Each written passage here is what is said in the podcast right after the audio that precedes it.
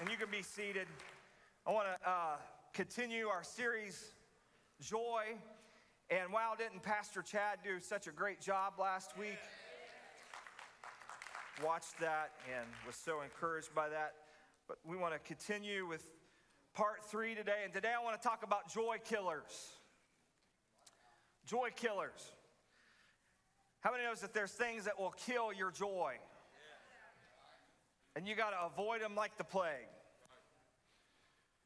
The enemy's after your joy. And you got to spot joy killers and you got to kill joy killers. Amen. And so today I want to read from Philippians chapter 2, and Pastor Chad was so kind not to go too heavy on this verse. He said he was going to leave it to me, and I appreciate that because I, I want to talk about this. But in Philippians chapter 2, verse 14, he, Apostle Paul says, Do all things without complaining and disputing. Now remember, Paul's writing this from a Roman prison. And he says, Do all things. Everybody say all things. Even the stuff you don't want to do. Come on, there, does anybody else have to do stuff you don't want to do? Paul says, Do all things without complaining and disputing, that you may become blameless and harmless, children of God without fault in the middle of a crooked and perverse generation, among whom you shine as lights in the world. Does anybody want to let the light shine? No, we do that. Stop complaining, stop arguing. Hold fast the word of life so that I may rejoice in the day of Christ that I have not run in vain or labored in vain. he says, I, I don't want you to complain and dispute. Why? Because it's a crooked and perverse generation that does that. And we see that right now. Everybody complains. It's part of our culture to complain. It's seen as a virtue to complain. And so the first joy killer is this complaining and arguing. Complaining and arguing is they're twin joy killers. And, and Paul says that it's a sign of, of a perverse generation. And you know, there, there's a healthy way to complain. How many knows that sometimes you just got to complain? Like sometimes you got to raise your voice. Sometimes some things are worth complaining about. And we see in, in the book of Psalms that many of the Psalms are, uh, the author is complaining to God about evils prospering. And, and so there's a healthy way to complain, and then there's an unhealthy form of complaint that can become sin. Did you know that, that complaining can become sinful? Paul says that this is a holiness issue. He says that it's a perverse generation that likes to complain. And here's what I found you can either pray or you can complain. You can either pray or you can complain. And, and it's a, a insult to God when we consistently and persistently complain when it, it gets in our spirit and, and we see everything through our complaint. And here's what I found in my life is that I can have a legitimate beef, I can have a legitimate complaint, but if I'm not careful, if I let that get in my spirit, that what I'm complaining about is not as bad as the spirit I have about what I'm complaining about. Does that make sense? We, we got to guard ourselves from the joy killer of complaining. And we, we see that the Israelites, they, they, God perhaps did the greatest things in any group of people he did in the Israelites. Opens the Red Sea, and a few days later, what are they doing? They're complaining. Lord, we're, we're sick of not having food. Oh, that we could go back to Egypt and have the melons and all the good things that we had there. And so God gives them manna, and, and, that satisfies them for a while. And then they start complaining about the manna. God, can't we have some real food? And so God brings quail, and that wasn't good. They, they complain about that. They, and they complain and complain and complain. And what should have taken 11 days, what should have been an 11 day journey, took 40 years because they had a complaining spirit. And here's what I want to tell you today you can complain, and if you do, you will remain. Right, that's good. If you complain, you remain. It doesn't change anything. And here's the tricky thing about complaining it makes us feel better in the minute, doesn't it? In the moment. And that's because there's science about complaining. Complaining creates endorphins in your, your mind and it, it stimulates you and it, and it feels better in the moment. But here's the dangerous thing about that it becomes kind of a drug. it becomes a lifestyle. And, and here's what I found the more I complain, the more I have to complain about. Right. Complaining becomes addictive, and then you start hanging out with people who complain. And, and it becomes a toxic environment. And I want to tell you stay away from complaining in your life. Stay away from a complaining spirit because here's what a complaining spirit ultimately says is God, you're not doing good enough. Oh, come on, somebody. Complaining becomes toxic. It will kill the joy in your life. It will kill the vision in your life. It will kill good things in your life from growing because you start to see everything through your complaint. And so complaining doesn't solve the problem, it just reinforces the problem. And when you complain, you see your complaint everywhere. It's like the law of attraction says that whatever you seek, you see more of. Whatever you focus on, you get more of. You know, you get a car, you get a new car, and you start to see that car everywhere. It's the same way with complaining. You start to see everything through your complaint. You start to see life through your complaint and it will keep you in the wilderness when God wants to bring you into a land flowing with milk and honey. And, and you've got to lift your eyes above that complaint. And, and he says this he says, avoid complaining and disputing. You know why? People who like to complain also like to argue.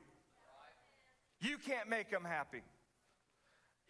You can tell them you just want a million dollars, and they, they would start uh, complaining about, yeah, but I got to pay taxes. And by the time eh, they, they can't be happy, you can't satisfy them. And, and even if you try to meet their need, they'll start arguing with you why that won't work. Come on, has anybody been there? And it's a spirit that's ultimately dissatisfied with God. And here's what I want to tell you today is it doesn't make you smart or brilliant that you find something to complain about. It makes you cynical, it makes you hard, and ultimately make you bitter. And, and, so, you know, what I found is this: is that I could I could walk in here today and I could find at least ten things to complain about every Sunday. I could complain about people. I could complain about uh, different things that uh, aren't right, that could be better, and all of those things. And I, could, I could find, if you want to find something to complain about in your church, you're going to find it. If you want to find something to complain about in your spouse, you're going to find it. Don't say amen. Uh, if you want to find something to complain about in your workplace, you're going to find it. It doesn't make you brilliant. And here's what I, have learned to do is I've got to find and I've got to look above the complaint and I've got to look for the good things. You see, I, I, can focus on the 10 things in this room and 10 things I've experienced since I've gotten to church that could be better, or I could see the people who are coming to God. I could see the people that's been baptized. I could see the people that's making steps towards their destiny. I could see the promises that are in this room.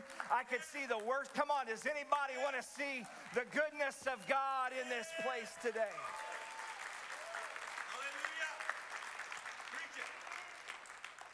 So today we got to be people who choose joy. And part of choosing joy is choosing not to complain. Choosing to have a good spirit. Choosing to have that spirit of expectation of God, I'm not happy with this, but I know you have something better. Y'all want to hear my dream to destiny testimony? Every car I've touched since Dream to Destiny has not worked. We borrowed two cars from mom and dad. They broke down. AAA has been to our, they, like we just call it like, yes, Mr. Suey, we'll be right there. We know where you're at. That's our dream to destiny testimony. And, and, and, there's been several times where like I've just wanted to complain. And, and we've just had to remind ourselves, God's got something great coming. God's got a better car. God's got a, a better situation. God's doing something. Why? Because we're going to choose. Come on, who's going to join me today to choose joy? And here's how you defeat that. Here's how you defeat that be thankful. Be thankful. You know, you know what this has done? Every time I'm in a car and it, the engine turns, I want to break out in tongues and dance. Thank you, Lord. You, you know why? Because here's, here's what we buy into we think God owes us. We think God owes us a nice car. We think God owes us problem free life. And He doesn't owe us anything. When we realize that and we're thankful, God, you didn't know me the cross. You didn't know me anything in life. So I thank you, my car started today. Oh, Lord, I thank you, I'm not in a hospital today. God, I thank you, I have breath in my lungs. Come on, is anybody thankful today? If you're here today, get, get, your, get your eyes off what's wrong and look at what's right. The first thing that's right is you're here. And you know who Jesus is. And if you don't know who Jesus is, you're going to hear about who he is. And that's what you're looking for. Eh, be thankful today that, you know what? We're, we're not in Ukraine today and we can worship freely without worrying about bombs falling through this ceiling. We can lift up our hands in freedom and we don't have to worry about being arrested. And we can uh, come to church today and we, so many blessings that are surrounding us. Look at all the families that have been reunited and all the great things that God has done. Is anybody thankful? He doesn't owe me anything today. And here's how you, you, you take care of complaining is you just start to look at life as everything's a bonus. Right. Everything's a, I mean, not only are we going to heaven, not only have we been saved and, and our past is behind, everything's a bonus. Thank you. Thank you. Come on. Uh, Paul said in the First Thessalonians, he says, give all give thanks in all circumstances, for this is the will of God in Christ Jesus for you. What's the will of God, Pastor? Give thanks in every season. Lord, I thank you, God, Lord, that you've done so many great things for me. God, I could never repay you. Come on, how many knows that? You could never repay God. Amen. Well, Pastor, my car is on its last leg. Thank Him it starts. Did it get you here today? Thank Him for that. And, and, we are the, the most blessed people on the planet, and we're the most spoiled and the biggest complainers. We need to get back to being thankful. Come on, how many knows that God can't stand an entitled spirit? Think of the, the 10 lepers he healed. How many came back to thank him? Only one came back to. Uh, and if there's only going to be one come back, I want to be that one. I want to have a, a spirit of gratitude. And, and when you start complaining, you know what I found helps me is I, I go for a walk and I just start thinking things to thank God about. Amen. Begin to shift my focus because He's done so many great things. And Paul continues, chapter 3, he says, Though I myself have reason for confidence in the flesh, also, if anyone else thinks he has reason for confidence in the flesh, I have more. He says, anybody wants to brag about who they are, I have more to brag about. He said, I was circumcised on the eighth day of the people of Israel of the tribe of Benjamin, a Hebrew of Hebrews, to the, as to the law, a Pharisee. In other words, not only was I a Jew, I was a good Jew. I knew the Bible backwards and forwards as to zeal, a persecutor of the church, as to righteousness under the law, blameless. Paul dotted the I's, crossed the T's, he, he did it all right.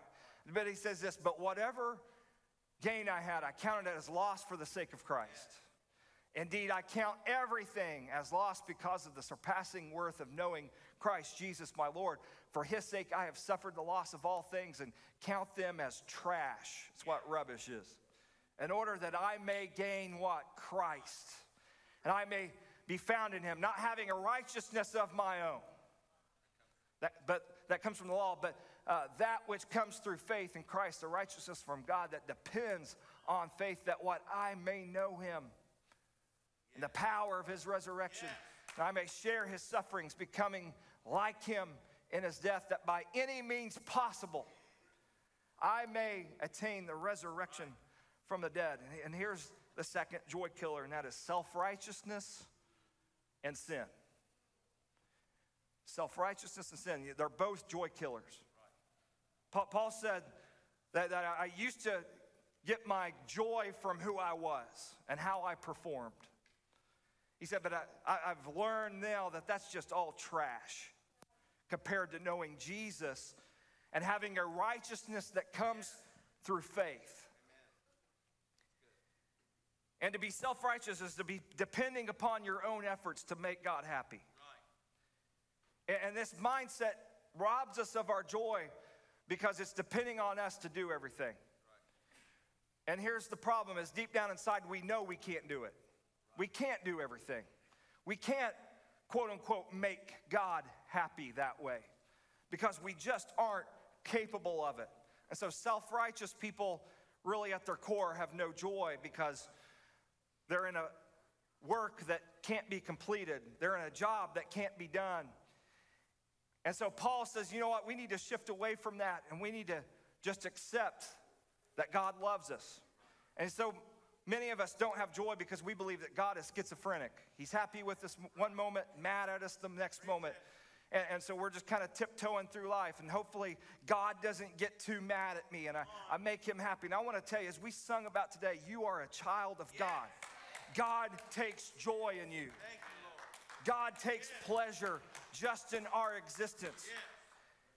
And if you want the devil to steal your joy, buy into this lie that you have to get it all right. That it's all on you. And, and I, I, felt this, you know, and dreamed to destiny that God, I got to get this right. I've got to do this. I, I've got to get everything lined up. This is all on me. And it, that stole joy from me from a season because what was supposed to be a good thing became like a monster in my mind. And here's what we have to do we have to fall back to grace. And grace says this you're accepted. Yes, hallelujah. Grace says, you work from me from a position as a son, not as a slave. You know what that does? That releases me to walk in confidence in who I am in God. And, and here's, here's the, the other problem that people have. Sometimes people, and oftentimes it's because people think they can never be good enough, is they just go wild and they do whatever they want to do. That's just as dangerous. Sin will rob you of your joy. It will suck the life out of you. God calls things sins not because He's mean, because He knows that that thing will never give us joy. Fornication will never give you joy. Drugs will never give you joy. Alcohol will never give you joy. Jumping from relationship to relationship will not give you joy. The only way you can have lasting joy is a relationship with Jesus Christ. So we got to have the joy that only grace can give. Amen. Hebrews 12, 1 and 2 says this we need to lay aside the sins and the weights that so easily beset us. Sin's a joy killer. It's a joy killer. It's a lie. The only way you're going to find lasting joy is in the house of God living for God. And, and here's what grace will do to you grace makes it a joy to live for God.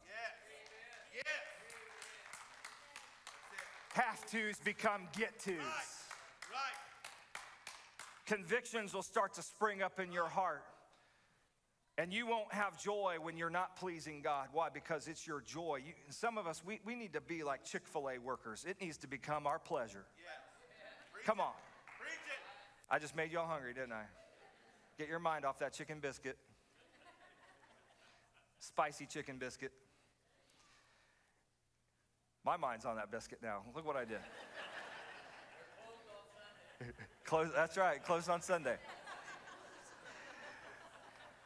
We, we were in line at Chick fil A the other day, the, all these pagans in line. I said, honey, they know they're supporting Baptist missions, do they? All these secularists in Champagne think they're, never mind. Joy. Uh, yeah. So grace gives us joy. And, and here's what I want to tell you today. I'm, I'm not saying don't try to live for God. I'm not saying, how many knows that grace is not opposed to, to effort, it's opposed to earning. We can never earn what God has for us. But God is not opposed to effort. I'm not saying don't give effort. I'm saying we give that effort from a position of security. Amen and nothing the devil can do about it. Come on, look, at your neighbor and say, I'm not going to backslide. I'm not going anywhere. Why? I'm in the grip of grace. God has my heart. I'm going to do what pleases Him, and His Holy Spirit's going to keep me where I need to be. Titus chapter 2 says, For the grace of God has appeared, bringing salvation, what? For all people. Training us to renounce what? Ungodliness This is what grace does it trains us to renounce ungodliness and worldly passions. If you think grace is about you getting to do whatever you want to do, you don't understand grace. And to live self controlled, upright, and godly lives in the present age, waiting for our blessed hope, the appearing of the glory of our great God and Savior Jesus Christ, who gave himself for us to redeem us from the lawlessness and to purify for himself a people to his own possession. And I want you to see this who are zealous for good works. When grace is in your heart, and when you're, you're walking with God from a position of security, it's your pleasure to serve Him. That's true. You don't ask, What do I have to do? You ask, What do I get to do? How do I get to please Him?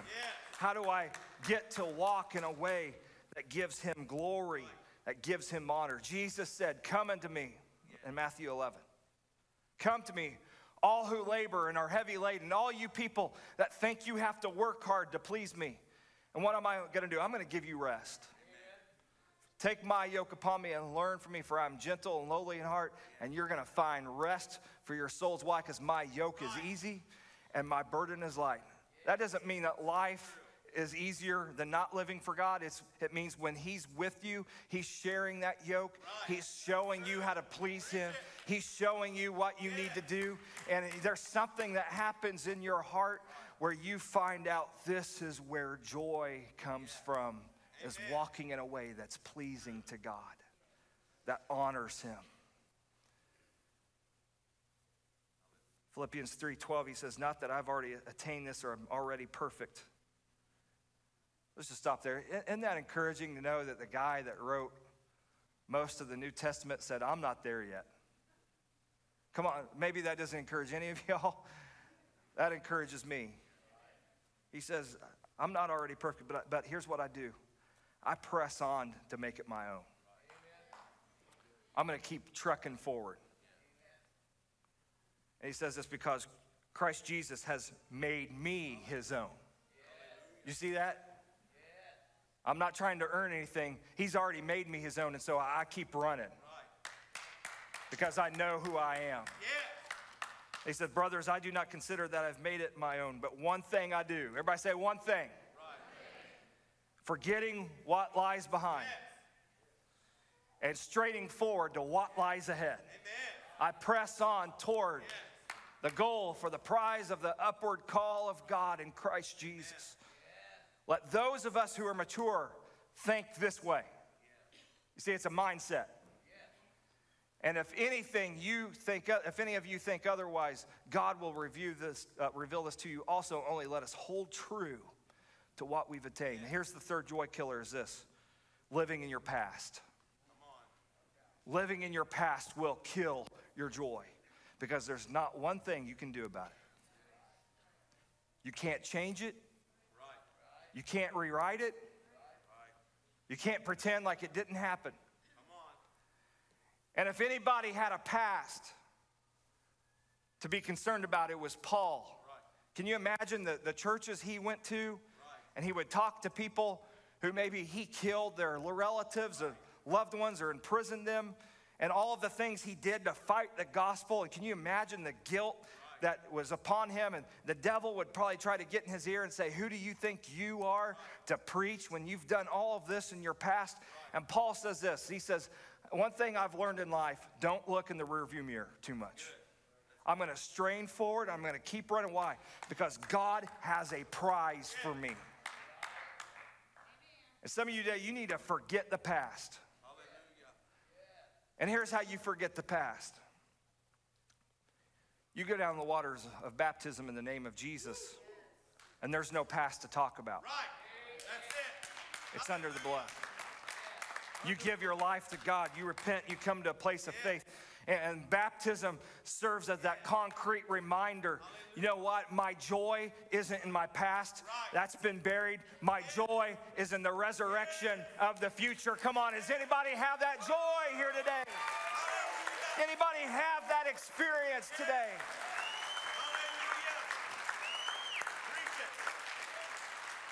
You see, if, if everybody in this room was to live in their past, we'd all be miserable. Right. There would be no shouting, there would be no dancing, there would be no amens because that would have the final word. But I have joy today knowing that my past doesn't have the final word. Thank you, Jesus. The best is yet to come. God always has better. God always has greater. The, the scripture says it like this from glory to glory. Good. And so if you came in here today and you don't have joy because of what you did, let's change that. Hallelujah. And I can't change it, but I know somebody who can. Right. Woo. And here how, here's how joy grows it grows in hope. If you don't have hope, you won't have joy. But today I have, I have joy because I have hope, and it's what we sung about a few minutes ago. That is this ain't no grave gonna keep me down. Right. Right. Hope springs up when we dwell on God's word and his promises over his life, over our life. The past will keep you from going forward. So Paul says that I, I keep running. Why? Because he says, God has a prize for me. God has a reward for me, despite my past despite my problems. I'm going to keep running. I'm going to keep going. Why? Because God has something for us. This is a promise. Verse 14 gives us a promise that there is a prize waiting for us. There is a future waiting for us. And you can't get there by looking at the rearview mirror. You can't get there by constantly replaying that in your mind. And, and we got to be careful. And, and I want to say this we need to give our testimony. Right. Come on, somebody. Yeah. How can they hear without a preacher? Right. The preacher's you. You need to tell what God's done for you. You need to talk about the darkness He took you out of and the light. But we're not going to dwell on that darkness. on. You're preaching. You know why? Because that's not the best part of our testimony. The best part of our testimony is, and one day I walked into a church and everything changed. One day I went to the waters of baptism and that old man was buried. The, the best part of our testimony is God filled me with his spirit and now I have a heart to serve him. Amen. So when you when you tell your testimony, give them the best part. When we leave out the best part, we give glory to the devil, give glory to darkness. Darkness just served as a means for God showing his light. And so joy comes from this having a God inspired vision of the future. Joy comes from knowing I'm, I'm not going to stay here. I'm not going to stay in this place. And and if you want joy in your heart, ask God to give you a God inspired vision for your family. Give Him a God inspired version for, for your own life, for the people around you. And that's where I get joy. See, all that weight that I feel like I've got to do this, I've got to do this. I can't do it. But God can do it through me. I've got joy for Dream to Destiny. God's going to do it. I can't raise the money. God can. I don't have the brains for the building that needs to have. God's got the resources. God's going to, that's where my joy comes from. I serve a King of Kings and Lord of Lords. And I want us to, to read this scripture. Can we stand to our feet today all over this place? Isaiah chapter 43. Come on, somebody needs to grab a hold of this today. Do not remember the former things. Come on, I want us all to say that. Do not remember the former things, nor consider the things of old. Forget about the past. Don't think about your failures. Don't think about what could have done. That's going to kill your joy today. But here's what you need to know. Behold, God says, I will do a what? New thing. Does anybody want God to do a new thing in your life?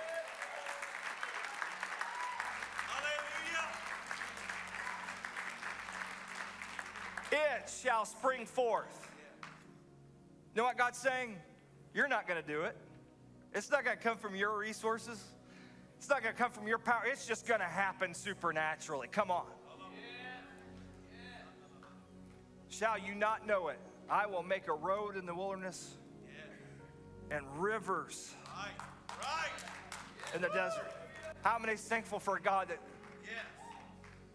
turns our mourning into dancing, our sorrow into joy.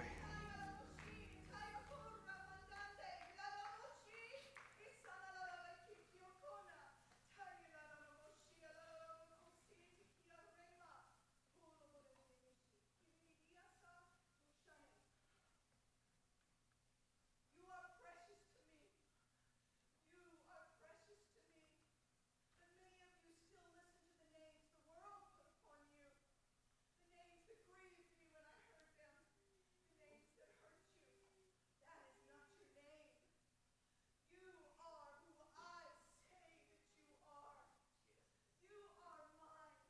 You have heard today. The way to know joy is to come to me. Yes. Do you want this? Do you want me? I long for you. I desire to put that new name upon you and to give you great joy. I love you. Come who are weary and laden. I will give you rest. Come on, let's lift up our hands and receive that right now.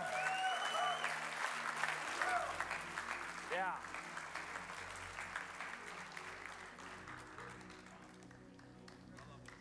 I've got joy today because I got a future. Yes. Hallelujah. Woo. I've got joy today because the best is yet to come. Yes.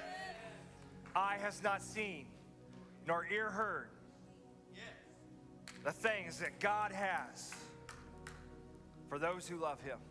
I can't even comprehend it. Somebody needs to receive that word that was just spoken right now. I'm not that person anymore. I have a name that's above every name over my life. Come on, there's somebody here today. You want this joy we've been singing about, shouting about, praising about. It's a joy the world can't give, the world can't take it away.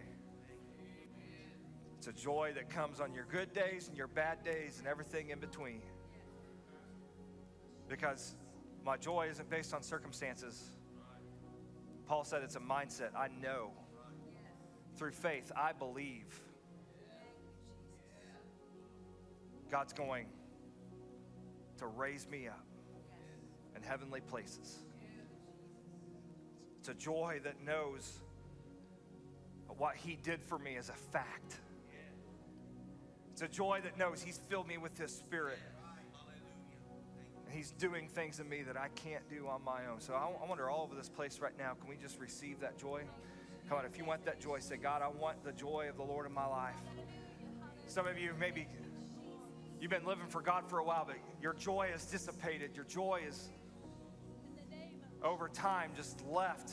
Maybe you've been depending on yourself. Maybe you've been complaining. Maybe you've been arguing. Maybe you've been trying to make it happen on your own. And what we're going to do here today, we're going to sing one more song. I want us to fill these altars today. If you want to be baptized, come find me. We'll baptize you today. If, if you want to just have restoration and you want to just celebrate God, come to these altars. If you want to be filled with the Holy Spirit, we'll have people will pray for you. There's a joy that comes of living waters when God fills us with His Spirit. But I want us to sing this song, and as we sing this song, I want us to realize who is we are today. We are God. We're we have joy today because we are His. Come on, let's lift up our hands all over this place today. Let's thank Him. Let's come with a spirit of thanksgiving. God, I thank you, Lord, you saved me. God, I thank you, Lord, that you called me. God, I thank you, Lord, that you've healed me. God, you don't owe me anything today, but I'm thankful, God, for who I am in you. Come on, let's sing it today.